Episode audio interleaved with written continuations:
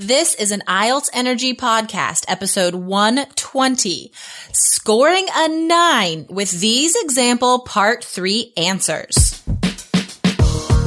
You are listening to the IELTS Energy Podcast from All Ears English.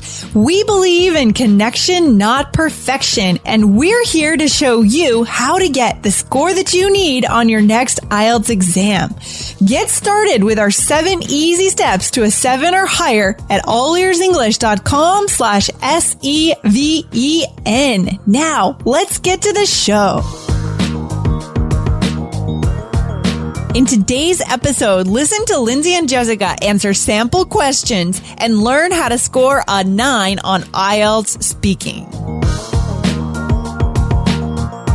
If you're ready to get started with your IELTS preparation and you don't know where to start, go to allearsenglish.com forward slash S-E-V-E-N and get our free checklist, the seven easy steps to a seven or higher on the IELTS. Go to allearsenglish.com forward slash S-E-V-E-N.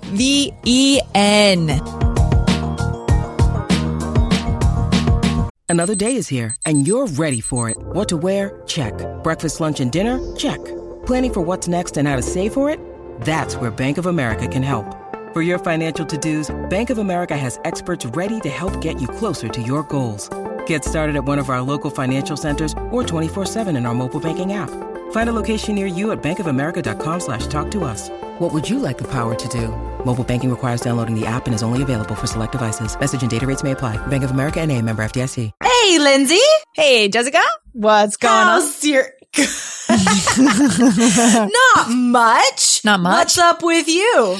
Let's see what's new. What's new around? What's new on the block, right? What's new on the block? You know what? oh, it's back to school. That's what's new. I live, you know, right between Harvard and MIT, as you know, and so, So cool. this city is flooded. Well, I live in Boston, so there's so Yeah. many college kids in this town that literally the traffic is crazy. I rode my oh, bike Oh, into no. Boston yesterday, and woo, the moving vans are just everywhere. You got to Oh, be careful.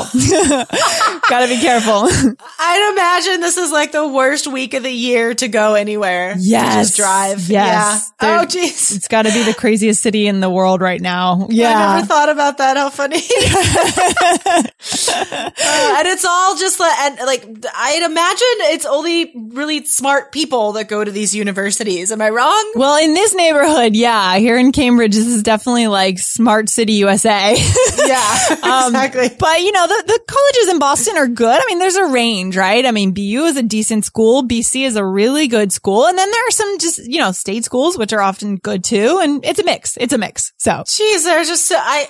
It's the highest density of like higher education, right? Yeah. around Boston, it, has to be. It is. I find it really inspiring to be in a place with so many young minds. You know what I mean? Like people are just, Yeah. there's a lot of thought leadership and a lot of, yeah, it's just a very educated city. Your average person usually has at least a master's, if not a PhD. You know, it's very Oh common to run into That's people. so awesome. Yeah. Yeah. It's sometimes it's intimidating too. yeah, it's intimidating and challenging and inspiring all at the same time. exactly. So it works for me for now. So yeah. Yeah. Those three adjectives would be very useful for speaking part three answers and writing task two. Inspiring, intimidating, challenging. Ooh, I like that. I like that. And speaking of, speaking of sp- par- speaking part three and speaking part two, speaking of speaking, today we're going to give some great sample answers for some typical speaking part three questions, right, Jessica? Yes, we um we don't do this enough, I think. Yeah, because right. whenever we do like example answers like this, we get really good feedback. so Mm-hmm, yeah, we're gonna do another episode like that today. Except I don't think we've done a lot of examples for speaking part three. Yeah, that's right. So let's throw a few of them out there today and see how our listeners can use them for their own prep. Should we do it? Yeah, totally, totally. Okay, Okay. Uh, you do you want to go first? Yeah, I'll go first. Sure. You want me to ask you then? Or do Okay, I- go ahead. Yeah. Okay, so Jessica, let's go down to education. Let's do that first. So, Okay. okay, let me see. So, uh, here's a good one for you. So, what is your opinion on the way that languages are taught in schools today, Jessica? Oh my gosh, that is a very interesting question. Um, honestly, it depends on the country and the school. There are some charter schools in Portland um, that are teaching language in a very interesting way, a very uh, authentic way. Oh. They are immersing their students in Chinese or in Spanish or in French. Um, there are immersion schools for all for those three languages, actually not far from my house. Ooh, cool. um, and so I think that is very effective. Um, however, the traditional way of like memorizing vocabulary and grammar rules has been proven time and again to not be as effective. So I think that needs to change. Ooh, very nice answer. Very nice answer. I like the way you used some intonation there. I think that needs to change, right? Yeah. We talk a lot about stress. changing the rhythm in our voice. And you also talked about more current up to date schools that are using immersion learning and then the more traditional way. So you kind of weighed two different methods. Yeah, and gave details, mm-hmm. right, of like the mm-hmm. kind of languages that are taught. So, um, remember, we want to try and be specific and give strong opinions. I think those are the two best rules for part three. Be specific and give strong opinions. Absolutely. Um, Very nice. Okay. So there's another topic here, eating habits. Let's yes. see. Um, Lindsay, this one's funny. I like this question. Why do you think different cultures have different table manners? Ooh, that's a great mm. question. I think it all goes back to tradition, I'm sure, and different ways of showing respect.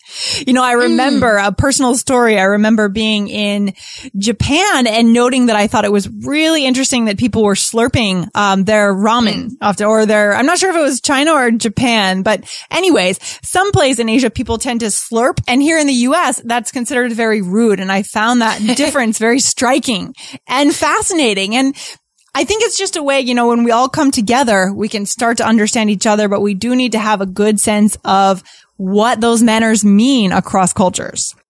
Very good. you use some like those adjectives, the striking and fascinating. Those are definitely high level vocabulary adjectives, mm-hmm. right? Yeah. Um, and then being specific and giving a personal example. That's also an excellent way to answer mm. speaking part three questions. If your time is valuable to you and a good score on the IELTS is important for your future dreams, it makes sense not to waste your time with free content and trying to do this alone. We can guide you to your target score with the Three Keys IELTS Success System. It's a step-by-step plan where you learn our three-step strategies to get your target score. Go to IELTS.allearsenglish.com, watch the video on the homepage, and get into your trial. Your first three days are just a dollar. See you at IELTS.allearsenglish.com.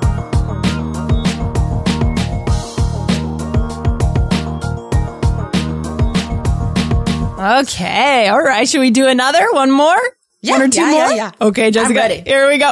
Let's see. Um, back on the food topic. Uh, let's see. How are the eating habits now in your country different from the eating habits in the past?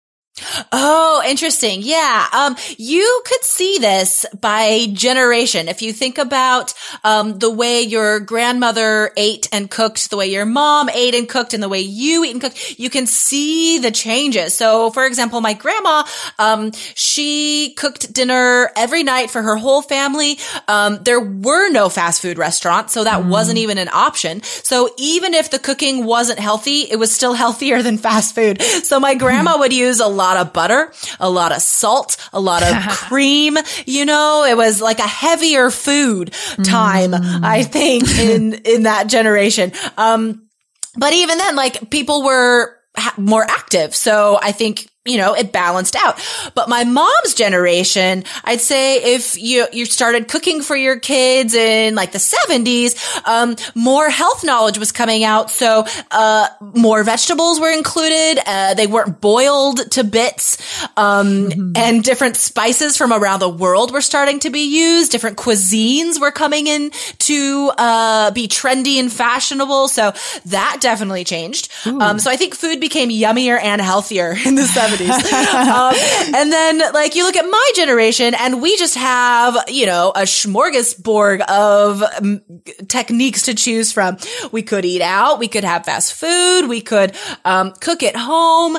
There, and lots of people, especially in Portland, are growing their own food again. So Oh, it's almost becoming more traditional. Yeah. Um, so it's a very dynamic time right now for changes in eating habits and and luckily people are becoming healthier I think. Very nice. Long answer, but a good one. Yeah. that was a long one.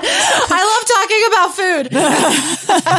I like how you use the word smorgasbord. yeah. That's a good one. I'm not sure if I even know how to pronounce that correctly. know. Me Maybe a And I- German word. I'm not sure, but maybe some of our listeners could tell us. Yeah. Yeah, and I don't even know how to spell it. So, um, if if somebody, if a if a German listener wants to write in and tell us how to spell and say that, that would be great. But that is a, a kind of a casual, like not typically in the dictionary type of word. So I like how you use that. Yeah, and that would definitely rate highly on the exam, right? Because it's super interesting and high level. Mm-hmm. Um, Yeah. No, totally. Okay, I'm gonna ask you one more question. Okay. I'm going to speed And- answer this question. Let's do it. Okay, this is about the environment, so Oh, common topic. Um, is water pollution a problem in your country? Oh, actually, d- you know, despite what people probably think, I think water pollution is somewhat of a problem. But hmm. not as bad as other parts of the world, of course. I remember hearing a story yesterday when I was running along the Charles River that the city had announced that um, we can't swim in the Charles River this week or next week because of some kind of pollution issue. So that is something that comes up in our daily lives. But I think that, you know, compared to other situations that have happened in my travels, I remember traveling in Guatemala and getting sick as a dog, um, drinking the water, um, that I thought, uh, I was drinking what I thought was coffee water that had been boiled, but it hadn't quite been boiled to kill all of the germs. And unfortunately, I was very sick. Um, so comparatively speaking, I think it's, it's a good situation, but I think occasionally we do have some problems with water contamination. Excellent answer, Missy. Well, thank you. That was Thank you, thank you. Did I get a nine? For sure. Yes. Heck yeah, dude. yes. awesome. All right. Well, All let's right. wrap it up on that one. So guys, take our examples, pull out what we did well. You know, in that one, I said sick as a dog, another good awesome. idiom that's very common. So, you know, I think one thing, Jessica, one quick tip. The reason I was able to add in that idiom, even as a native speaker, I was, I was struggling a bit to try to add in an idiom and I had to slow down a little bit and wait for the opportunity. Mm. So I really think this is something that our listeners should think about, just slowing down and Yes. looking for the opportunities to insert the idioms. If you just speak like crazy, like a machine, you won't get those idioms in there. Yeah, and that'll that'll affect your fluency, your vocabulary, and your pronunciation. So, guys, when you're answering on the on test day, slow down a little bit. Give yourself time to think. Give yourself time to give complete sentences as answers. Slowing down on test day is definitely good advice. Slowing down on test day, a whole nother topic, potential topic Yep. for another day. but for today, we'll wrap it up. Sounds good. Thanks for the awesome answers, Lindsay. Thank you, Jessica. We'll see you next week. Bye. Bye bye. Thanks so much for listening to the IELTS Energy Podcast from All Ears English. And if you want to get tips from Lindsay and Jessica every week on how to get a seven on your next IELTS exam, be sure to subscribe to our podcast on your computer or on your smartphone. Thanks again and see you soon.